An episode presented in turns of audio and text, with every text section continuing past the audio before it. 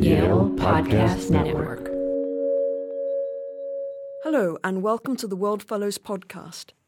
My name is Emma Sky, and I'm director of the World Fellows program at Yale. My guest today is Joy Olivier, a social entrepreneur from South Africa. Joy, welcome to the podcast. Thank you, Emma. Joy, you grew up in South Africa during a time of great transition.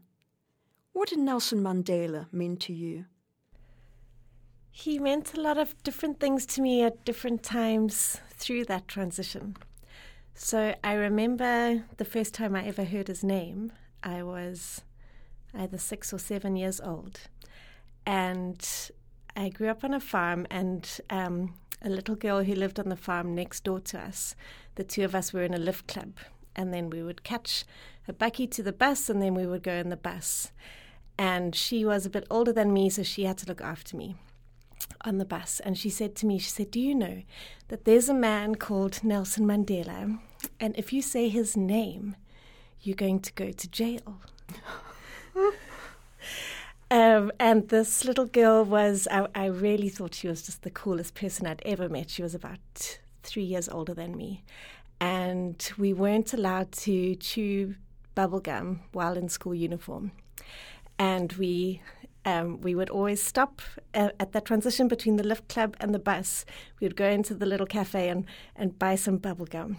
And I remember joyfully skipping up the road with her, chewing bubblegum in school uniform, chanting, Nelson Mandela, Nelson Mandela. and, and that, that was what he meant to me. I mean, that was the, the level at which we were living in a bubble, just not knowing what was happening around us. Um, and then as I grew older, I was 14 years old when Mandela was released from prison. And I've read that one's political identity and ideals are formed during the ages of 14 and um, late teens. And I think that was definitely real for me. I think being that age at that time and seeing so many things shift has definitely had a very deep um, impression on who I am and and who I want to be in the world. Um, and now it's um, it's a whole lot more complicated. Um, I think Nelson Mandela did amazing things in bringing peace and unity at a time when neither of those things seemed likely. Um, but I think, as much as the idea of the Rainbow Nation achieved at that time, I think um, subsequent generations are now dealing with um, a lot of what was pushed under the carpet, and probably necessarily so that um, you know people wouldn't we wouldn't have war. But um, I think a lot of white South Africans just um, conveniently felt off the hook by that by the Rainbow Nation ideology. It was peace versus justice. Exactly. And in South Africa, it was peace that came first. Yeah. Yeah. And justice we've still got a long way to go before justice. And the longer it takes, the less likely it is that that peace will be maintained. So, how did you get involved in the field of education? Why did you choose that was something you wanted to focus on? Um, I think it kind of chose me. Um, the field of education, I've always been a very enthusiastic learner, and I definitely feel that education has played a big part um, in my life in terms of enabling me to access opportunities that weren't normal for. Um, for someone like me growing up on a farm whose parents hadn't gone to university. Um, so my own personal experience of education as a passport to other worlds and experiences and op- opportunities and options has been, um, yeah, just I'm so so so grateful for all of that. Um, how I ended up working in education was uh, looking. So I was doing research, working for the Human Sciences Research Council, and we were looking at uh, where the next generation of scientists were going to come from which involved looking at the maths and science results of uh, matriculating students. that's when we first identified the massive discrepancies um, between academic achievement, particularly in those subjects um, across race. And it's that, yeah, just understanding how important access to these opportunities are not just for individuals but for the entire country, and the importance that individual transformation and access to opportunity leads to community wide and countrywide transformation. Uh, the education called me into it, and uh, the co founder of Ikamva Youth, Makhosi Gogwana, and I just started tutoring at his old school as a response to the data that we were seeing and and as an opportunity for us to feel like we were doing something about what we were reading and writing about. Um, and it was. So it was just the two of you to begin with? It was. We sent emails to our friends saying who wants to come tutor on a Saturday, and everybody said yes. And so everybody arrived, and none of us knew what we were doing.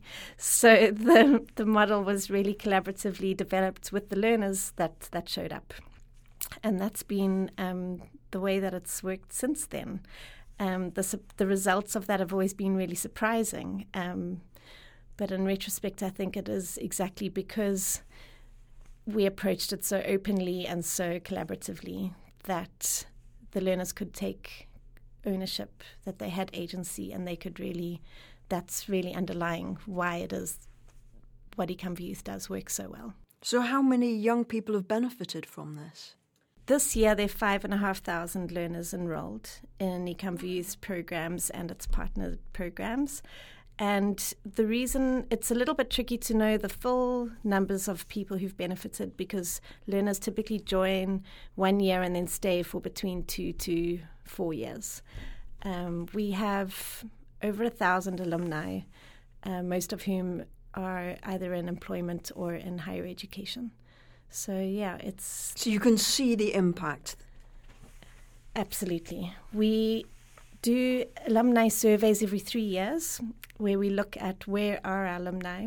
We've managed to track down sixty percent or more of them each time we do, we've done the survey, and we look at retention and throughput at tertiary, access to employment, and what people are earning.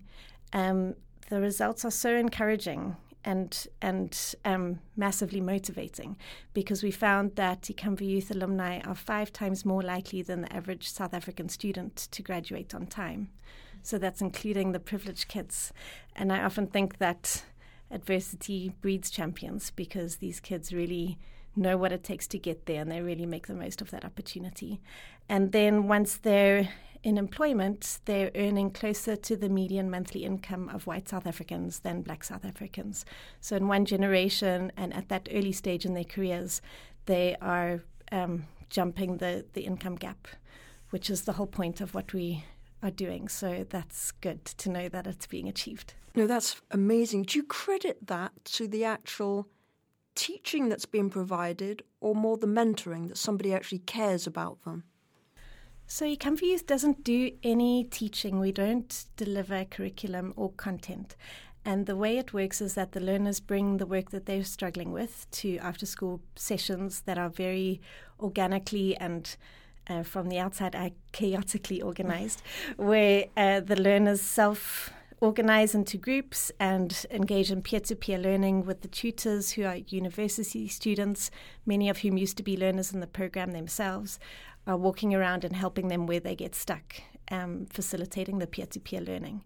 So I think it's that approach where essentially people are being provided a space where they're learning how to learn. They're learning how to learn together.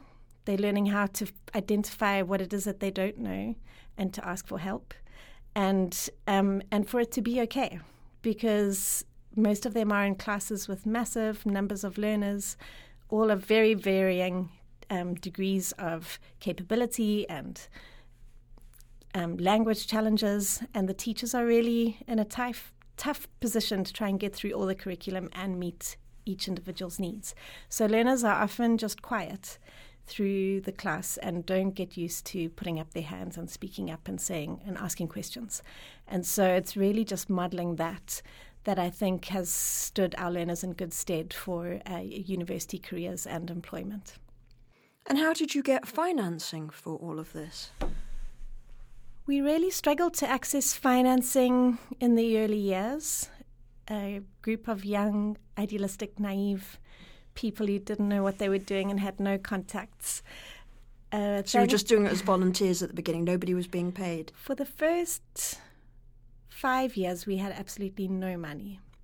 So we carpooled, and that was really the extent of the costs because um, it was yeah, it's it's free to to share information and to spend time with people.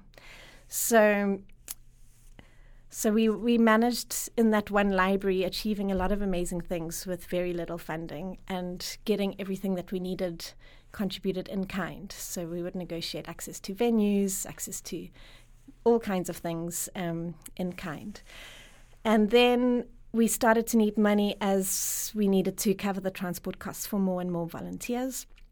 And managed to get access to a family trust through a volunteer who had a connection. And it was for that reason that we actually incorporated as a non-profit. 2005 was the first year that we got matric results. It was our first matric cohort. The, the results surprised us. We weren't expecting them to be nearly as good. 2006, we got the same amazing results with more kids and and with each year the matriculants then return as volunteers and so the cohort keeps grow, going keeps growing and i think it's um, it's thanks to to that model the fact that it's very low cost it has a high impact um, that it's a very fundable and investable model. So we started to attract attention from other foundations from corporates um, and eventually from governments so when we first started, f- foundations would say, volunteerism isn't sustainable, this isn't going to work. And then they would say, what do you mean that young university students who are not trained or qualified as teachers are going to do the teaching? Because that doesn't sound like it's going to work. Um, and so a lot of what we do is really against um, what was thought of as common sense at the time. Um, we've thankfully changed and shifted those ideas, and they're now government policies around peer to peer learning and the importance. So the government has grasped it. this. They really have. Um, uh, yeah, the Department of Basic Education invited us to join in a in a ten year long partnership, and they want to scale us up through the country which is very exciting. And corporate South Africa has also really stood up because our learners and our tutors are their future customers and employees. And so it really makes sense as an investment for them as well in terms of their HR pipeline. Um, a lot of the banks um, invest in us. It, it makes um, economic sense and financial sense for, for South African corporates too. Now, I know you've handed over the program now, but I also know that you're someone who's looking for innovative solutions to big social problems. What are you working on next? So, in terms of the great big goal, it's the same goal. Um, I'm really committed to doing all that I can to redress inequality and to alleviate poverty. The work with Ikamva Youth has been massively inspiring and I've learned so much and I feel really privileged to be a part of it. And I've also realized that after doing it for 15 years that um, that amazing team didn't need me any longer. Uh, and so um, in looking to the next challenge, I thought I want to still, I'm still committed to this big goal, but I would like to do it in a way where I don't have to fundraise. So I felt like a lot of my job as the director of Ikamva Youth was around mobilizing resources. Um, and the, what drew me to the work in the first place was working with the young people. So I have been intrigued to see the massive exponential and speedy growth of the medicinal cannabis industry internationally and knowing that Southern Africa grows some of the world's best cannabis, I'm quite intrigued. I won't ask how you know that. Everybody knows that, Emma. I'm sure you do too. I'm intrigued to see how we can how we can bring centuries worth of knowledge of perfect climates of very special strains and connect the people who are growing that amazing product with a global market that is paying a lot of money for that product. Joy, I wish you all the best with that endeavour. Thank you very much. Thank you so much.